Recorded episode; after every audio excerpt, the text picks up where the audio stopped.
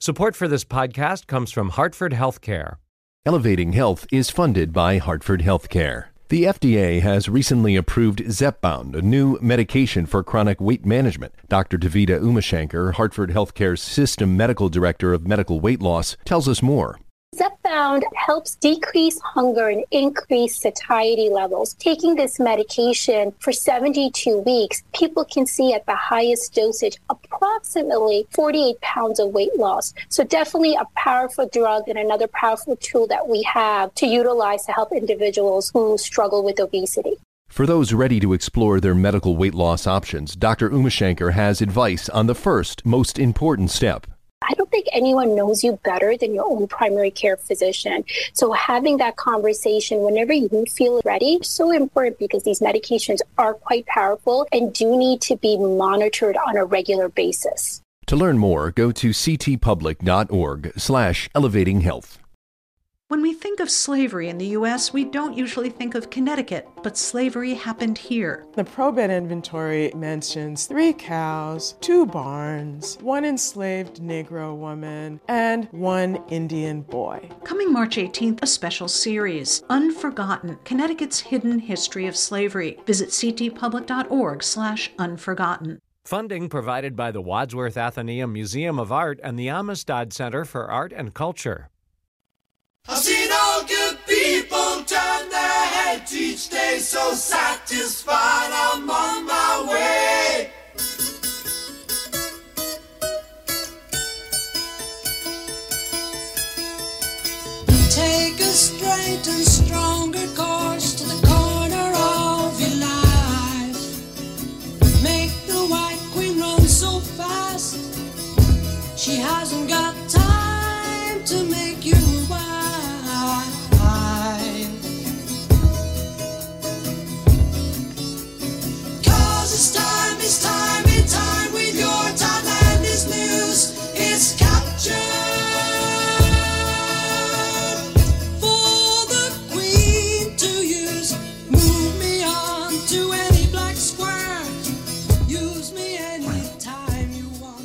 That was for you, John Dankosky.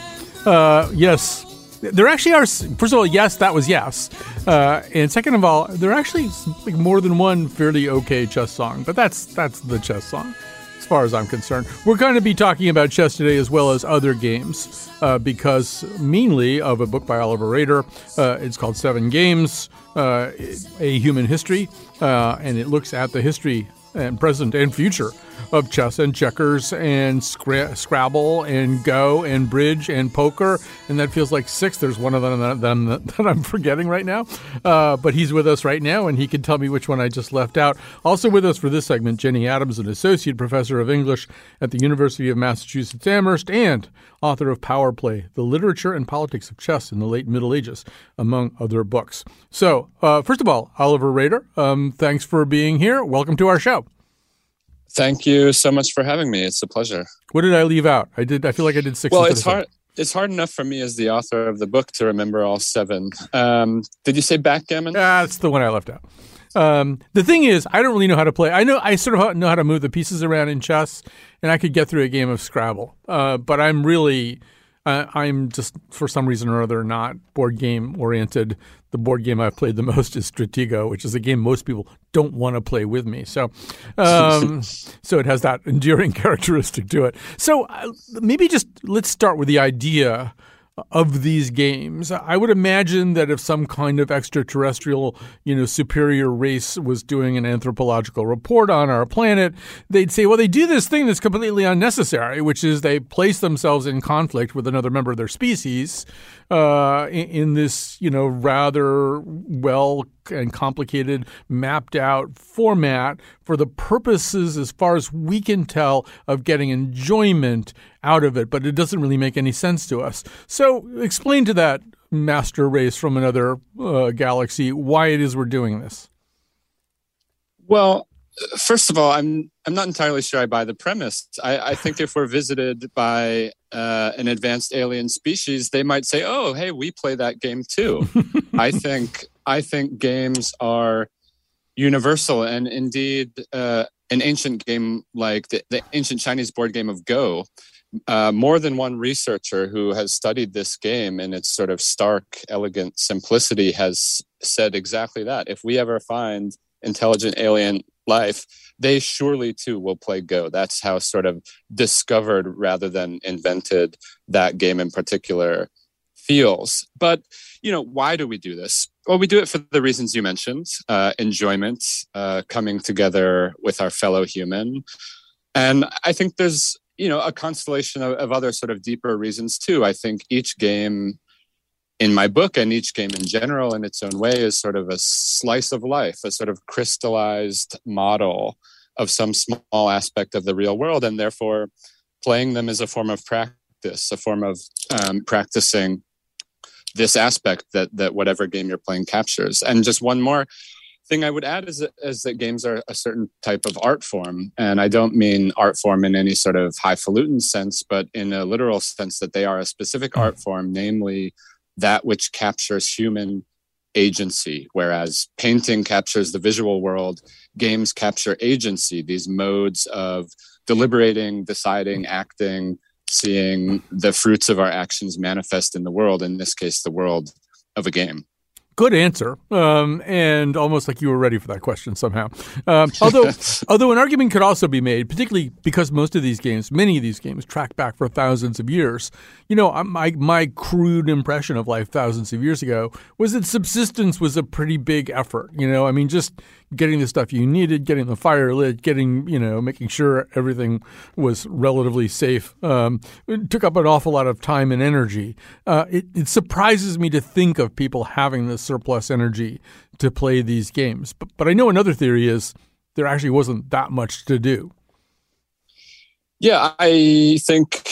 well, I think both of those things are right. I think uh, also there's a a famous uh, philologist who has studied ancient games, uh, Irving Finkel at the British Museum, and he said games were popular in ancient times because exactly that there was bugger all to do, in his words.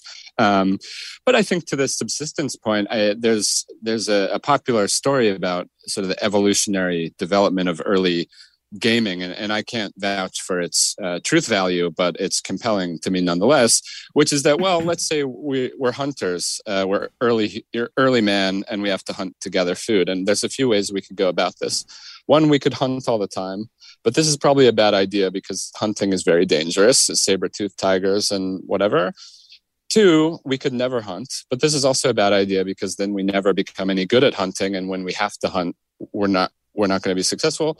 Three, we could invent a game. We could say, take take this pile of rocks. We'll take turns throwing them at that tree over there, and we will safely get better at hunting. Uh, so this sort of middle path of games again as practice. Again, I have no idea the uh, archaeological validity of this story, but uh, I find it compelling. Right. So you run diagonally at the saber-toothed tiger. You move two spaces forward and then to the side against the saber-toothed tiger. I'll go straight ahead at the saber-toothed tiger, and that'll completely confuse this animal, uh, and and maybe us as well. So let's let's talk about uh, chess itself. That's sort of where we're going to focus here for a few minutes, anyway. Um, and uh, I guess there are kind of multiple versions of the origins of chess, but one which you consider to be a, a fairly reliable one uh, that takes us back, I believe to India. So, so tell us. Yeah, I I think uh, roughly fifteen hundred years old is sort of the most commonly pointed to hmm. figure, and you know, as as best I understand it, invented as sort of what it looks like uh, a miniaturized military exercise uh, with some of the early pieces sort of embodied elements of uh, the Indian army of the day and things like the elephant that would later um, uh, transmogrify into modern day bishops and, and rooks. Um, so yeah, sort of sort of it, it does what it says on the tin. You know, it was it looks like a small battle and and was indeed invented um, as a small battle. But you know, as with a lot of um, these ancient uh, games sort of pinpointing an inventor or a precise motivation for their invention, um, at least as far as my research uh, is concerned, is, is very difficult to do. The trail goes cold or, or convoluted. Let's bring Jenny Adams in here. Um, so let's fast forward a little bit to the Middle Ages. Trade routes are opening up. Um, life is changing. We think of the Middle Ages uh, as this time of superstition and prim- primitivity, but I think, as you point out, uh, it's actually also a time of flowering and, and, the globe getting a little bit smaller. And so, h- how does that affect what we come to know as chess? Oh, thank you so much for having me, first of all. And yeah, I, I, you know, I could say thanks for giving me a chance to say many of us don't think of it as a time of superstition and backwardness. Um, not that you said that, but yeah, well, medievalists will always take any chance to talk about the wonders of the Middle Ages whenever we get it. Um, but yeah, so the so chess did come into the European world through, as you point out, trade routes, either through Spain or through Italy, and uh, at that point, it actually drifted a little bit away from, as Oliver really definitely pointed out, a game of war and into something I think really more complicated. Again, to borrow Oliver's words of if a game is a slice of life, uh, I think medieval European writers wanted to see it as encompassing all of life. Uh, it really became an allegory for the social order. And we see that in the name changes, right, to the pieces. The, the bishops come out of the elephants, and the foot soldiers uh, get differentiated often into different trades. The queen is a repurposing of the vizier, which was a male figure next to the shah um, or king. So uh, it was interesting how the moment that chess enters the European world, people want to see it as a complete slice of European life, a kind of frozen image of a balanced social order. Jenny, there's a way in which I, think, you know, that becomes a trend or a trope or something. I mean, the way in which chess comes to be, uh, and I think even might even be something approaching the, the last sentence or two of Oliver's chapter on, on chess, that chess becomes a, a metaphor, uh, becomes a way of uh, of working out different kinds of power relations, and that goes on and on. I mean, there's this famous scene in in the HBO series The Wire uh, where these two young drug runners uh, are in the projects, and an older one, D'Angelo, is explaining chess to them, uh, and he explains it entirely in terms of this vast drug operation that they're all involved in, and they, who are the lowest ranking sort of foot soldiers in that world keep asking the question what's that whole thing about how the pawn gets to the back line and can become really really powerful? They they and, and he keeps saying that almost never happens uh, but they're sort of clinging to that idea. All right so if i make it to the other end i win. If you catch the other dude's king and trap it then you win. All right but if i make it to the end i'm top dog. Nah yo it ain't like that. Look pawns, man, in the game, they get capped quick. They be out the game early. But Jenny, you're suggesting that even let's go back to the Middle Ages for a second. There were ways in which this suddenly enabled people to talk about or or, or play about uh, certain kinds of relationships, maybe especially between men and women.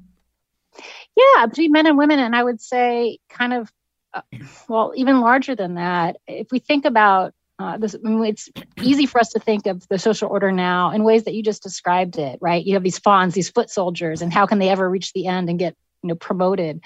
Um, but before people started seeing chess as a kind of mirror of social order, the biggest kind of allegory for the social order was the human body. This goes back to Aristotle's time, right? You see the state as the body, the king is the head, the knights are the arms, the tax collectors are the stomach, right? It's this kind of organic collective. But once you recast that in terms of chess, it becomes social and professional relations that tie people together. And that gives you a lot more autonomy if you're a piece on the board, right? You're moving and your actions affect other people, and other people's actions affect you, but you can kind of control how you're being moved. You're suddenly not a foot being pulled along um, with a body. And I think that that's a huge shift in the way uh, the European world conceived of itself. Um, and I think you're seeing that, you know, in in the wire, where people are wondering what kinds of social relationships do I have to have to enable a type of promotion. I mean, I assume also one of the radical changes, Jenny, is the addition of a piece called the Queen, right? I, I think that uh, at least reading your work, it seems as though that's a a, male piece called the Vizier or something uh, before this change happens. Yeah, that was a that's a huge shift, and uh, again, I think it's it's interesting that that happened. You know, with this import of the game, it almost immediately switched. A lot of times they kept the name um, for it. The the Vierzehn was, was what the European version was, which is a kind of Euro Euro version of Vizier. Uh, and yet gender switched it immediately when it came in to to England or England, sorry, Europe. I think about I'm thinking about England right now, but into all parts of Europe. Uh, and the anxieties that promote that produced with like pawn promotion, right? Because when you promote a pawn, it's suddenly a what is seen as a male piece becoming a female piece. And there's a lot of, you know, kind of anxiety about that in the Middle Ages, uh, although probably less so than there is in other places now. But what does it mean to have this, this piece on the board? Also, uh, not until the end of the Middle Ages does the queen get her powers. In Marilyn Yalom's book on the chess queen, she you know kind of makes some arguments about why this happened but it's interesting that at the end of the middle ages you get this sudden increase in power and it could be because they're you know, it was happened under a powerful woman. Um, it could also be that with the development of cards coming onto the scene, chess players were looking to speed up the game and make it more interesting. And so that presented an easy solution to give this one piece, which had a really limited powers up until the 15th century, to infuse it with some extra power. I hadn't thought about the, all, all that stuff that you just said. And it's, it's amazing. I mean, and l- imagine that a promoted pawn needed to go to the bathroom. Like which bathroom? I mean, and let's say you're playing in North Carolina. You know, there might be different rules there. Um, so, you know, in a way, um, Oliver, the, the next set of power relations that we probably are going to have to work out in a pretty r- radical paradigm shift kind of way will be and maybe already is, our relationship with AI, with artificial intelligence. And in a way, chess has been a leading edge for this already, in a way that's uh, fiercely chronicled in your book, but also in other places. Cat, uh, let's hear A1. Bishop takes knight's pawn. A lovely move. Uh, rook to king one. I'm sorry, Frank. I think you missed it. Queen to bishop 3. Bishop takes queen. Knight takes bishop. Mate. Uh. Yeah, looks like you're right. I resign. Thank you for a very enjoyable game. So that, of course, is 2001. Oliver, uh, chess may be predictive of our ultimate uh, battles uh, and, and negotiations and navigations with artificial intelligence. But it turns out that Arthur C. Clarke and Stanley Kubrick already knew that way before this conversation is taking place. You're in your book, you talk a lot about these sort of John Henry like uh, pairings or, or, competitions between humans uh, and and artificial intelligence, uh, especially Kasparov versus Deep Blue. I don't. Maybe you want to say a word or two about all that. Sure. Yeah. Uh, um, games have uh, been central and essential to the development of modern AI. As long as there have been computers, their programmers and and creators have have unleashed them on games. And why have they done this? Uh, well, just like why do humans play games? There's a handful of reasons. One is games have nice features um, that make them eas- easily analyzable by by AI. They're uh, at least classic games like chess um, are discrete. I take a turn, you take a turn, I take a turn, and so on. Uh, there's winners and losers. It's easy to measure um, how strong, how well your computer program is performing. Um, it's easy to to collect data and and so on. Um, so put another way, uh, just like I was arguing that games are practice for humans, uh, games are unquestionably practice for computers. The idea being that if I can get a computer uh, to play chess well, say, then I've um, my computer has exhibited at least some form of intelligence. And indeed, if you look back to a document from the 1950s proposing this sort of uh, this ur text of AI proposing this symposium at Dartmouth in 1956, uh, they said we want to make computers do these highest callings of mankind, and they listed them out, and it was like writing music, solving mathematical theorems and playing chess. Those are like the three things that, that they chose. And yeah, this culminated in a way in 1996 and 1997 uh, with a supercomputer built by a team at IBM called Deep Blue uh, that played against Garry Kasparov, the world chess champion at the time, and certainly at that time the, one of the greatest players, if not the greatest player who had ever lived. And you know, spoiler alert: the supercomputer uh, beat Garry Kasparov, uh, bringing about a sort of you know wave of existential dread among some, uh, and certainly low uh, grade dread among many. But the point I'm careful to make in the book is that while events like Deep Blue versus Garry Kasparov are oft, are often, if not always, billed contemporaneously as man versus machine or human versus machine. There's really no such thing. These are all human versus human contests, just human in two different roles. So, human as games player and human as engineer or, or computer programmer. And, and I try to uh, give sort of equal screen time to, to both sorts of characters in my book. Yeah, so um, let me play uh, another clip from another yet another chess movie, uh, and this is Searching for Bobby Fischer. Uh, we're going to hear the voice of Ben Kingsley uh, as the coach Bruce. Those who play for fun are not at all. Dismiss it as a game. The ones who devote their lives to it, for the most part, insist that it's a science. It's neither. Bobby Fischer got underneath it like no one before him and found at its center art. I've spent my life trying to play like him. Most of these guys have. But we're like forges. We're competent fakes.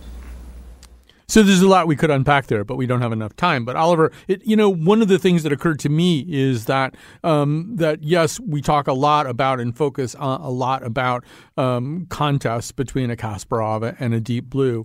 But another thing the world of computers and the digital universe seem to have done is create opportunities to get a lot better at chess for humans who don't have to wait for their weekly appointment with Bruce, uh, Ben Kingsley. They, there, as I understand it, are there's a lot of stuff available now so that you can go from just knowing how the pieces move to getting quite a bit better without necessarily relying on a coach. Yeah, absolutely. And um, it's very difficult for me right now to not quote the entire rest of that movie, uh, having seen it as I have uh, probably hundreds of times. Um, but yeah, one of the most profound impacts of AI in the game's context is the acceleration of the dissemination of skill and the democratization of skill uh, for precisely the reason you say um, democratization because it's it's cheap to learn lessons about games now. You don't have to pay Bruce Pandolfini. You don't have to visit a chess club. You don't have to travel. You just log onto the internet and watch YouTube. Uh, and the uh, and the skill that is being disseminated is of a much higher quality because AI players and chess, usually called engines, have taught us things about the game, um, have improved our analyses of, of openings in chess, for example, and um, ideas in the in the middle game that humans considered inviable in the past are now considered viable, and so on. So you see this without exception in every single game uh, that's received computer scientific attention humans have gotten a lot a lot better. And i think this is as a games lover i think this is fascinating and, and to the good. Yeah. So um, jenny before we go you know i mean despite the fact that we talked about the queen we're also talking about uh, an awful lot of male figures here, whether we're talking about Bobby Fischer, uh, whether we're talking about Garry Kasparov.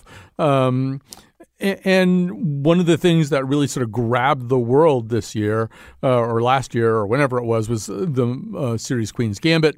Um, I had already read Walter Tevis's amazing novel when it came out, um, but I, am assuming, I mean, I think I've read it set off a, a, real new wave of interest in chess, especially among young women. Maybe you could just say a little bit about the degree to which gender has kind of cast its shadow uh, over the world of chess. Sure, thanks. Um, I, again, going back to the Middle Ages, you see lots of depictions of female players, far more than you might expect. Uh, there's a story called of Bordeaux, or Huon's daughter is supposedly this grandmaster who defeats everyone. And um, uh, again, I could recite more stories like that. uh, and I think a lot of times these are just players who get overlooked. Um, and I'm sure there are more strong female chess players out there than we know of. Um, again, in like so many areas, women are often discouraged into taking on that game or certain roles. Um, the in the the uh, mechanical uh, the mechanical automaton, the mechanical Turk that toured in the 18th century. There's some history that the person inside playing that was uh, the owner's wife. So again, it's, it's I think that is a metaphor for how um, hiding in plain sight are often women um, moving pieces on the board. And I hope that the Queen's Gambit can inspire um, more women to play and also to play different types of chess. Um, I'm not sure that the standard game that we know is uh, is a game that women are you know women might be have, have better strategies play speed chess better there there are different types of chess that women can play and and should get acknowledged for it we're going to have to stop there. Uh, Jenny Adams, Associate Professor of English, University of Massachusetts at Amherst, and the author of Power Play, The Literature and Politics of Chess in the Late Middle Ages, among other books. Thanks for being here. We'll take a break. Oliver will be back, and we'll scramble over to Scrabble. So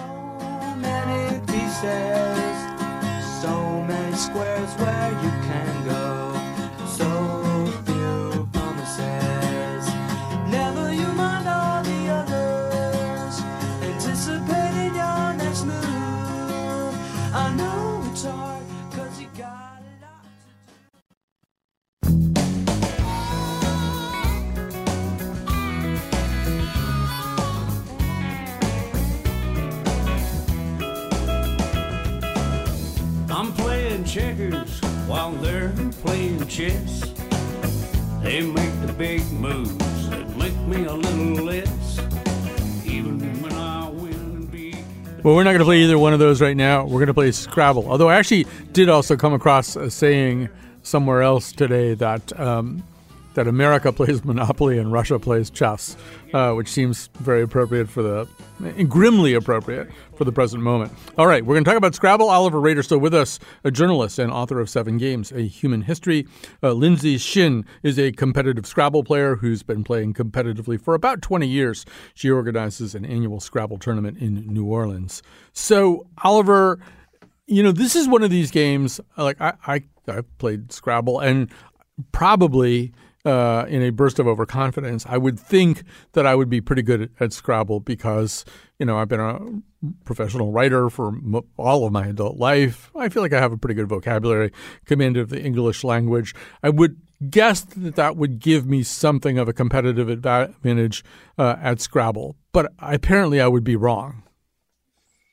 Yeah, I, I, sure. I think on the margins, your having uh, worked in the jobs you've done will, will will give you some advantage, but nothing close to uh, the work that you need to put in, which is just learning tens and tens of thousands of words that are a in the Scrabble dictionary and b simply don't come up in day to day life, but are are nonetheless um, valid words all the same. And I think there's no there's no avoiding the real work one has to put in at the beginning of one's Scrabble career, which is simple and rote and mundane but necessary, which is memorizing memorizing words uh, from from a long, long, long list of words.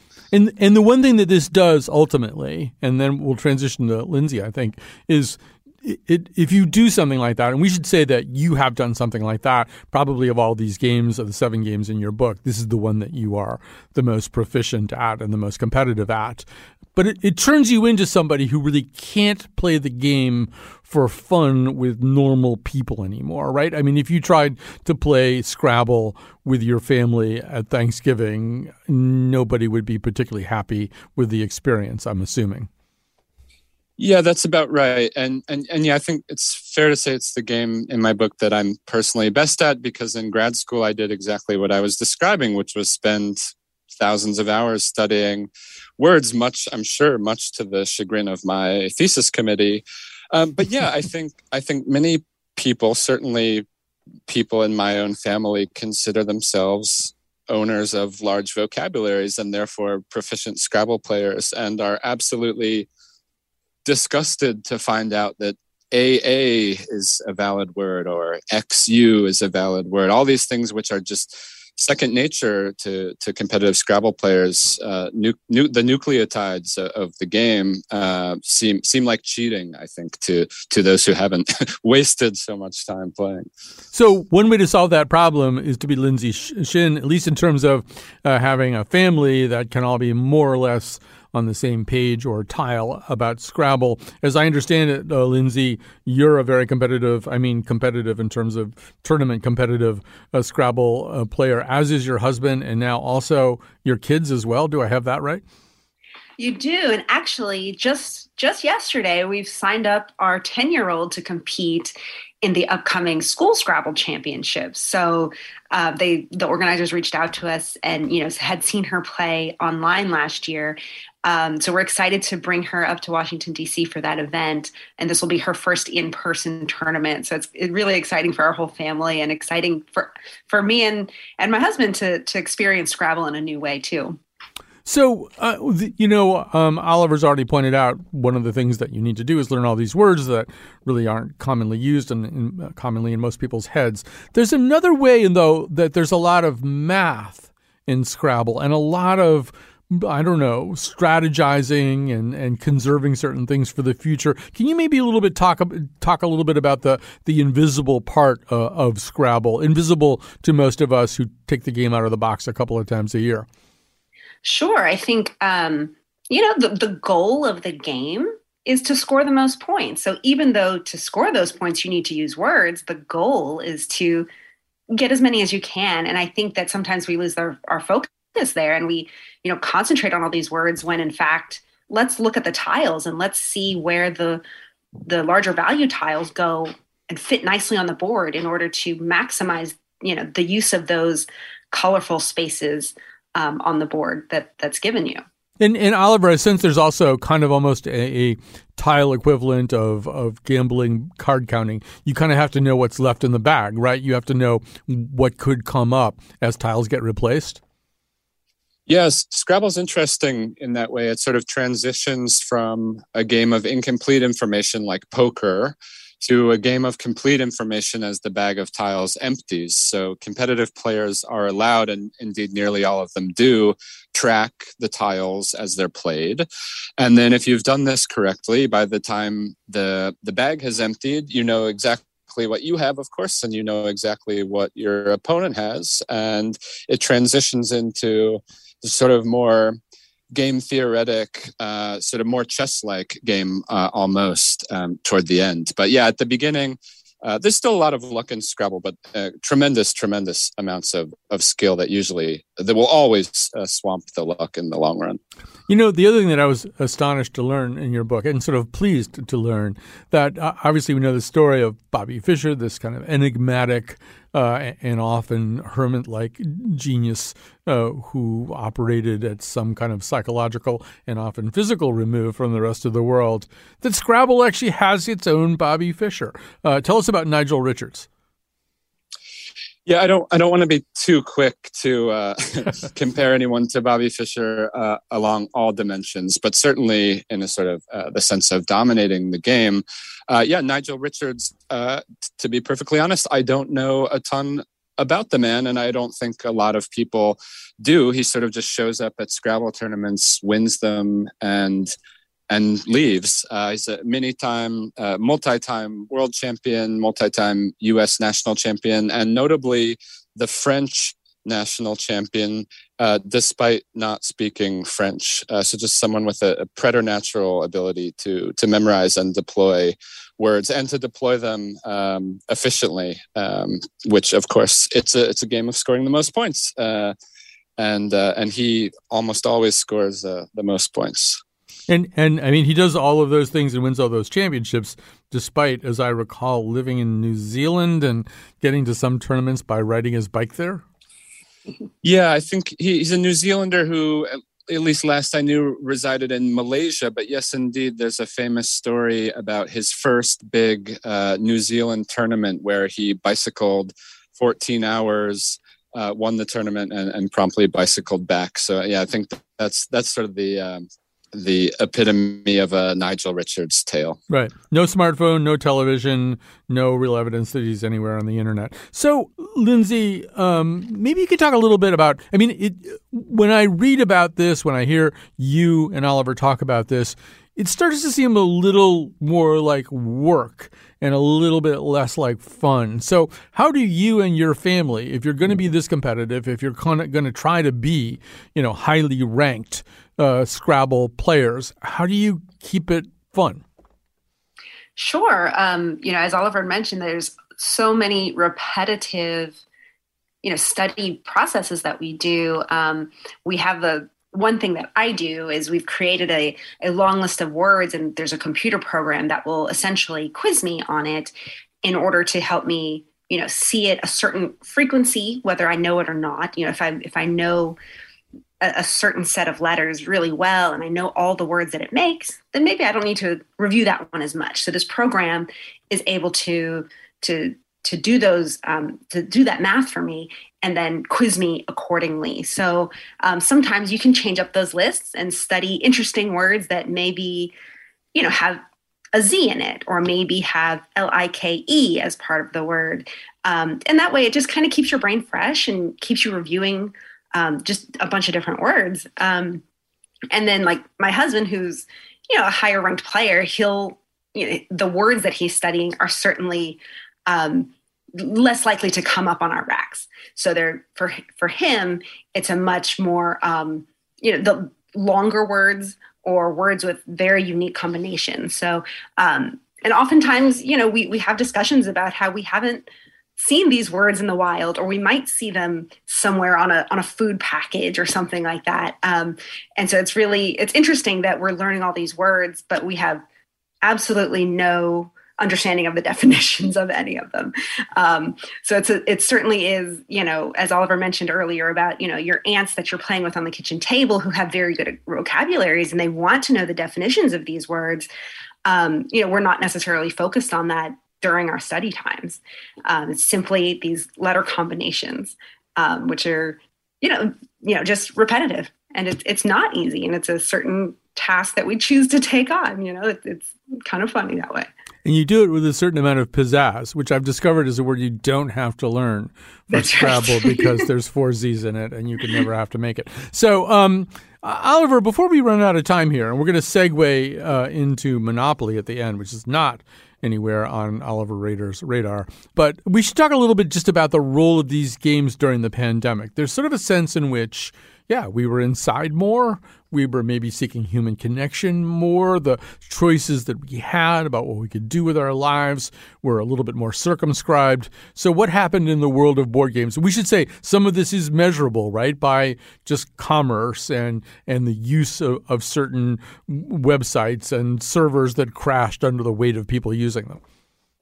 Yeah, and and I want to, by way of answering that question, just add something to what Lindsay said, which is, yeah, that's a lot of work learning Scrabble words, but it's I find it to be an incredibly democratizing experience in that you are presented with almost every concept or uh, noun or description or color or ancient uh, thing in the universe all presented on equal terms to you in the form of words right? Every word is sort of equally weighted in the dictionary and is one of the reasons i like say crossword puzzles this idea of sort of conceptual democracy.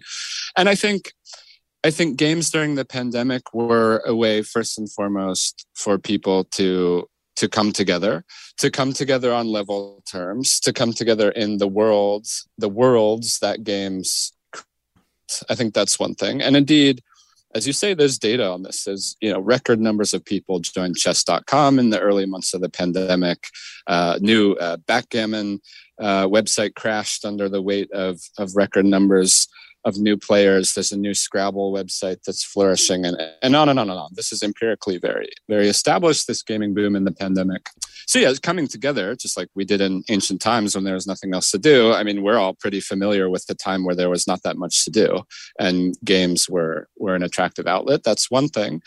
Um, I think another explanation, sort of uh, what I mentioned in the first segment, this idea of games capturing agency. And I think our agency muscles in the early part of the pandemic, especially, were atrophying, right? Like we as human beings want to decide and take action and see those actions manifest in the world, right? And we we couldn't. So we turned to the smaller crystallized model worlds of games to decide and take action and see the results manifest. And and I think I think it was a form of exercise.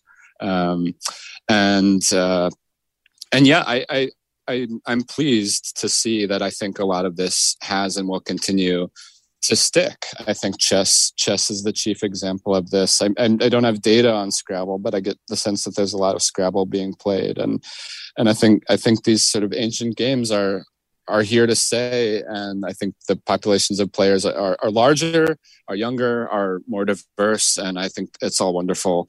Um, I wish it didn't require a pandemic, but I think if you can call it a silver lining, I think it's a silver lining. All right, so uh, we have to go to a break here. We've been talking to Oliver Roeder, uh, journalist and author of his, uh, the new book Seven Games: A Human History. Terrific book, lots of fun to read, even if you're kind of game impaired the way I am. Uh, if you're at a Scrabble tournament, try to avoid playing anybody named Shin. Uh, the whole family's really good. They have a plan for what they're going to do to block that cue they know you've got on your rack. Uh, but specifically, Lindsay Shin, the mom and wife of the family, competitive Scrabble player who's been playing for about 20 years organizes an annual Scrabble tournament in New Orleans. Thanks to both of you. Uh, we'll take a little break. We'll come back.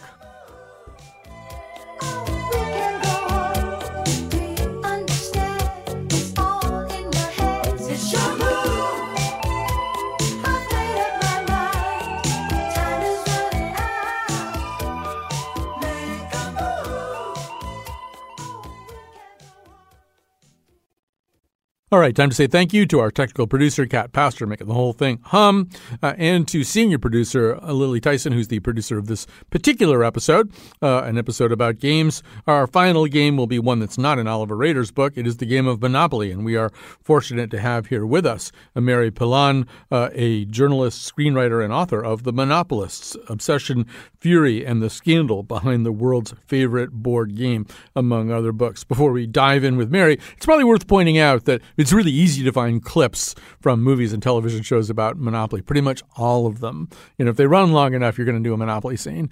Uh, the Sopranos uh, famously uh, had a big argument about whether you could do the money thing at free parking, and like all things among the Sopranos, it revealed a lot of other simmering tensions and potentials for violence.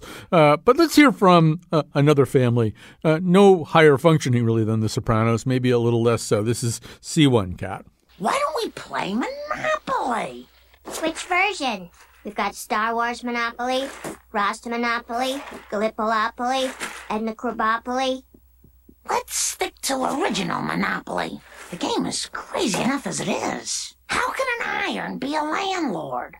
Very good question. Uh, Mary may not know the answer to that one, but you do know, uh, and will explain to us, that the origins uh, of monopoly do lie more specifically uh, in the word landlord and in an attempt uh, by someone who doesn't get a whole lot of credit to make a board game that illustrated the follies and debasing qualities of capitalism. So maybe you can pick up the story there. Thanks so much for having me. Yes. So, the story that I heard as a child playing the game and that millions of people heard for decades was that a man named Charles Darrow invented Monopoly during the Great Depression. Uh, he was unemployed, down on his luck, goes into his basement, innovates, creates this game that becomes this massive bestseller. Uh, and you know saves him and Parker Brothers from the brink of destruction. Uh, the problem with that story is it's not true. Um, the real origin story of Monopoly begins in 1904 with a woman named Elizabeth Magie. And she was a pretty interesting woman. She was an impassioned follower of Henry George, uh, who was a huge deal in his time, but I think has kind of gotten lost to history. And she made the game, uh, originally called it Landlord's Game, as a teaching tool to illustrate the evils of Monopoly. So she gets a patent for her game, and it's played for 30 some odd years by who's who of left wing America. And it spreads all over the place. And a version of that game is ultimately sold to Parker Brothers. So it had this whole history as kind of a progressive teaching tool for 30 years before the company started mass marketing the sets. And and you know there was sort of an open source thing that was going on, right? The people who played it would kind of hack it a little bit, do something different with it, add community chest and chance cards, uh, things like that, right? Yes. So when people were playing the game, uh, the Lizzie Magie version, you know, they would localize the board to make it their own. So if you were playing in Boston, you would have the Commons on there. If you were playing in New York, you might have Broadway. Chicago had the Loop. Um, and people made these boards on their own. You know, the to- the tokens that we know today, those were mass marketed by Dowst, the same company that made Crackerjack tokens, actually. Uh, but prior to that, you would have used whatever objects you had around the house, buttons, etc. So it was very much a homespun folk game uh, in those days. Um, we should say, by the way, speaking of tokens, uh, for those of you who don't keep up on these things, in 2017, I believe the original boot thimble and wheelbarrow pieces were replaced by Tyrannosaurus Rex, a penguin, and a rubber ducky. So, uh, you know, they're I don't know. Change is the only constant, maybe. I don't know. But there, there, there's there's sort of a way in which also um, that uh, it's a game that does bring out neuroses, and it does because because in fact it's sort of not a really well designed game. I think uh, compared to the the elegance of games that have come after, it's a little clunky. It's a little odd. But that means what? That who we are as people get to come out more in the way we comport ourselves around the board. Is that fair? Yes, I think that the, the analogy I always use is that to me, Monopoly is like the Model T, right? If if we didn't have the Model T, we wouldn't have a Tesla. Um, I like looking at a Model T. I think it's important to know, but I'm glad I don't drive one every day, right? so from a game design standpoint, Monopoly is a really important part of the lineage. But I love playing Settlers of Catan. I love playing these newer games that I do think, from a design standpoint, are more sophisticated. But again, that's part of the evolution. And I think any game, whether it's Monopoly or Settlers of Catan, there's a role playing aspect. Um, I know when I played as a kid, I'm the youngest in my family. And this was a, a chance that I actually had to beat my older brother at something. I certainly wasn't going to beat him at anything with sports or um, you know any feat of strength. And so it brings out this other side of people. You know, my grandmother, who's in her 90s and a tiny little uh, sweetheart who goes to church every Sunday, turns into an animal when she plays Monopoly. And that part about games fascinates me. That you think you know someone, but then when you put a game in front of them, particularly something like Monopoly that's so brutally competitive, we see other sides of people. And I think that's part of why we keep playing and what kind of makes them so irresistible.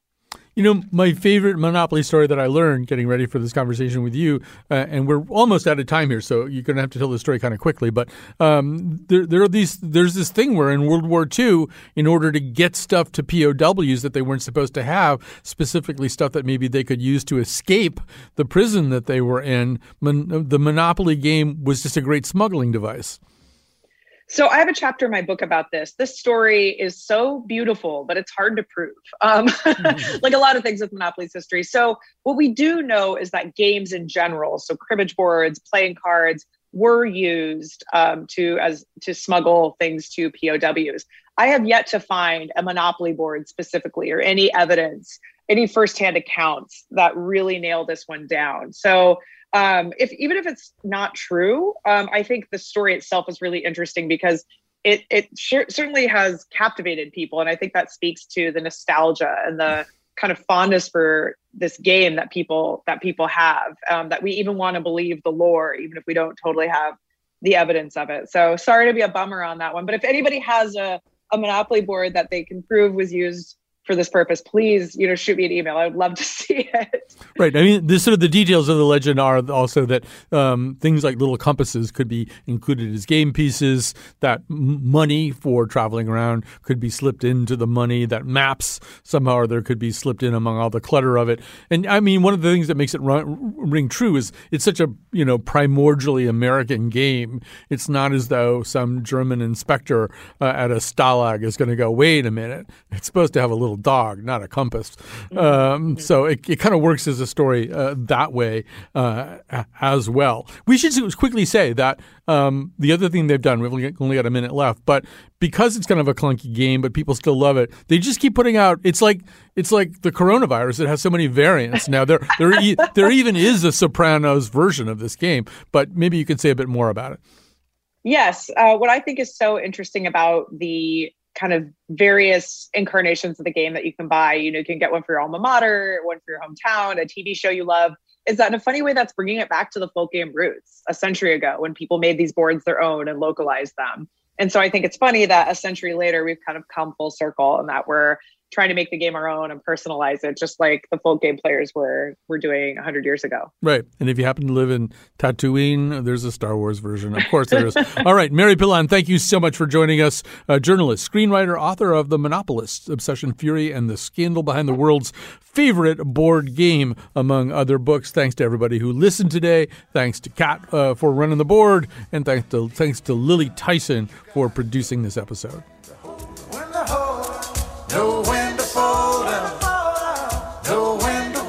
Walk away, and know when to run.